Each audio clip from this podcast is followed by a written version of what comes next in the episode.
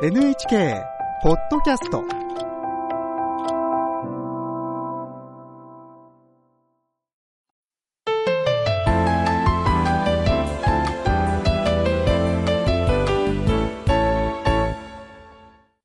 健康ライフテーマは中高年の心と体を守るです。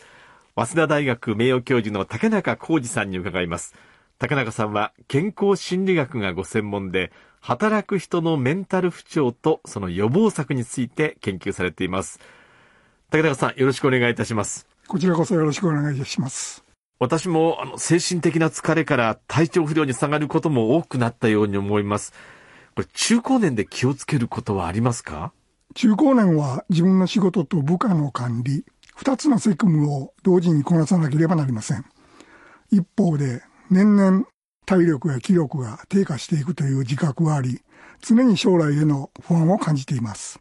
そうした中うつなど心を病む人が多いのが現実です。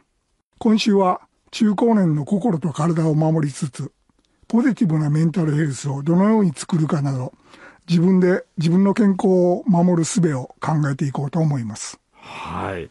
で竹中さんは東日本大震災の時には東北で小中学生のメンタルケアも行われました。まあ、今回のシリーズではその経験談も踏まえてお話しいただこうと思っています。では、今回のテーマなんですが、メンタルヘルスコロナで変わったことです。竹中さん、あの新型コロナの流行というのは私たちの精神面で大きな影響があったんでしょうか？はい、えー、もちろん大きな影響がありました。新型コロナウイルス感染症の拡大により当たり前だと思っていた生活スタイルは一変しました。仕事のスタイルも変わって今まで経験しなかった不安や焦りを感じている人も少なくありません。例えばオンライン会議、数も増えて内容は記憶に残らず忘れがちになっています。そして一生懸命メモを取るのですが情報が多すぎて整理ができていません。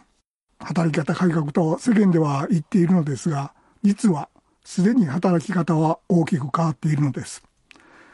また、コロナ禍で効率的になっている仕事量が減っていると思われがちですが、実際は逆でついつい働きすぎている中高年が多くなっています。いや、そうですよね。確かに、あの、コロナ前とは仕事の仕方自体が大きく変わっていますよね。しかもメンタルヘルスの維持に大事なコミュニケーションのやり方が大きく変わってきています。オンラインで業務自体は効率的になったのかもしれませんが、それ以外のことに関する情報交換が少なくなりました。コミュニケーションも随分減ってしまいました。いや確かにリモートワークが増えると雑談も減りますし、飲みに行く機会もやはり随分少なくなりましたよね。まあこういうことによって、えー、職場や同僚の状態や様子が分かりにくくなっています。情報が限定され、コミュニケーションが減ることによって、相手の意図などを悪く解釈してしまうなど、人間関係に弊害が見られています。本来、コミュニケーションを取ることによって、人間関係に伴うストレスを軽減したり、割り振りなど、仕事の負担を軽くする効果が生まれていました。メンタルヘルスにとっては大事なことなんですが、対面でのコミュニケーションが少なくなったことは問題だと考えています。うん、でそのようなあのコミュニケーション不足がメンタルヘルスにどう影響するんですか？気分障害につながっていきます。気分の落ち込みややる気が出ないなどの軽度な気分障害を感じている人は全体の4分の1という報告もあり、その75%は専門的な治療を受けずにいます。こうした気分症状の影響は仕事の効率を低下させ、健全な人間関係を損なうことにつながります。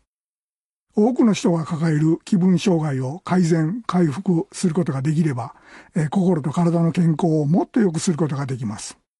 大事なことは、早めに気づき、対処し、予防することです。これ気分の落ち込みだとか、やる気が出ないっていうその気分障害ですけれども、どう対処すればいいですか？嫌なことがあって気分が落ち込むことはあって当然です。ないという人はいないと思います。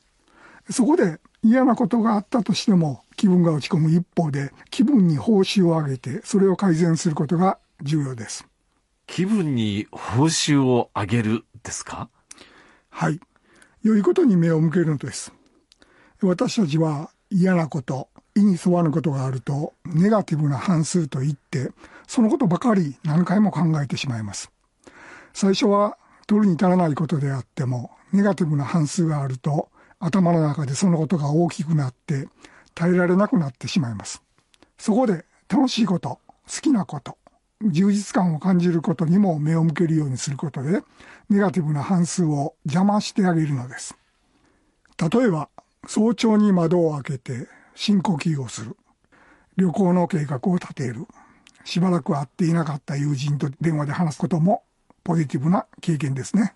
確かに、あの、コロナで世の中が変わっていくのはしょうがないので、良いことに目を向けるっていうのが大切なんですね。はい。不便なこと、しんどいこと、嫌なことは誰にでもあることです。コロナ禍ではまさにそういうことが増えていました。でも逆にきっということもあったはずです。何か充実感ややりがいの持てるものを続けていくことの重要さに気がついたなど、良いこともあったのではないでしょうか。良いことを数えてみませんか？新しい面にもっと目を向けるべきです。はい。では、最後に今日のポイントをお願いします。嫌なこと、しんどいことは誰にでもあります。でも、良いことも必ずあるのです。早稲田大学名誉教授の竹中浩二さんに伺いました。今朝はどうもありがとうございました。ありがとうございました。次回は人生の転機に気をつけることです。